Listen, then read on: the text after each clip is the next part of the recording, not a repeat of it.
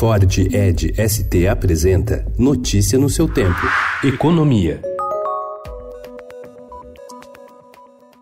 O Senado Federal reduziu em 133 bilhões de reais o impacto da reforma da Previdência no primeiro turno de votação da proposta. A desidratação inesperada deflagrou uma mega operação no governo para evitar perdas ainda maiores, numa força-tarefa que mira agora o segundo turno para manter a potência fiscal de 800 bilhões de reais. Além disso, o ministro da Economia Paulo Guedes ordenou que cada bilhão perdido no Senado seja compensado no chamado Pacto Federativo, que deve reunir definir medidas para descentralizar recursos em favor de estados e municípios.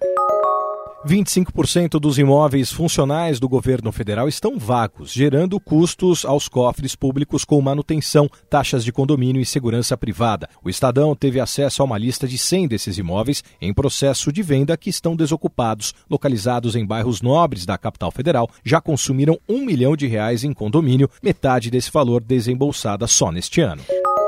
O mercado financeiro viveu ontem um dia de mau humor generalizado. Os principais índices de Wall Street sofreram as quedas mais acentuadas em seis semanas após dados de desemprego e manufatura dos Estados Unidos sugerirem que as consequências da guerra comercial iniciada pelo governo Donald Trump contra a China estão atingindo ainda mais a economia americana.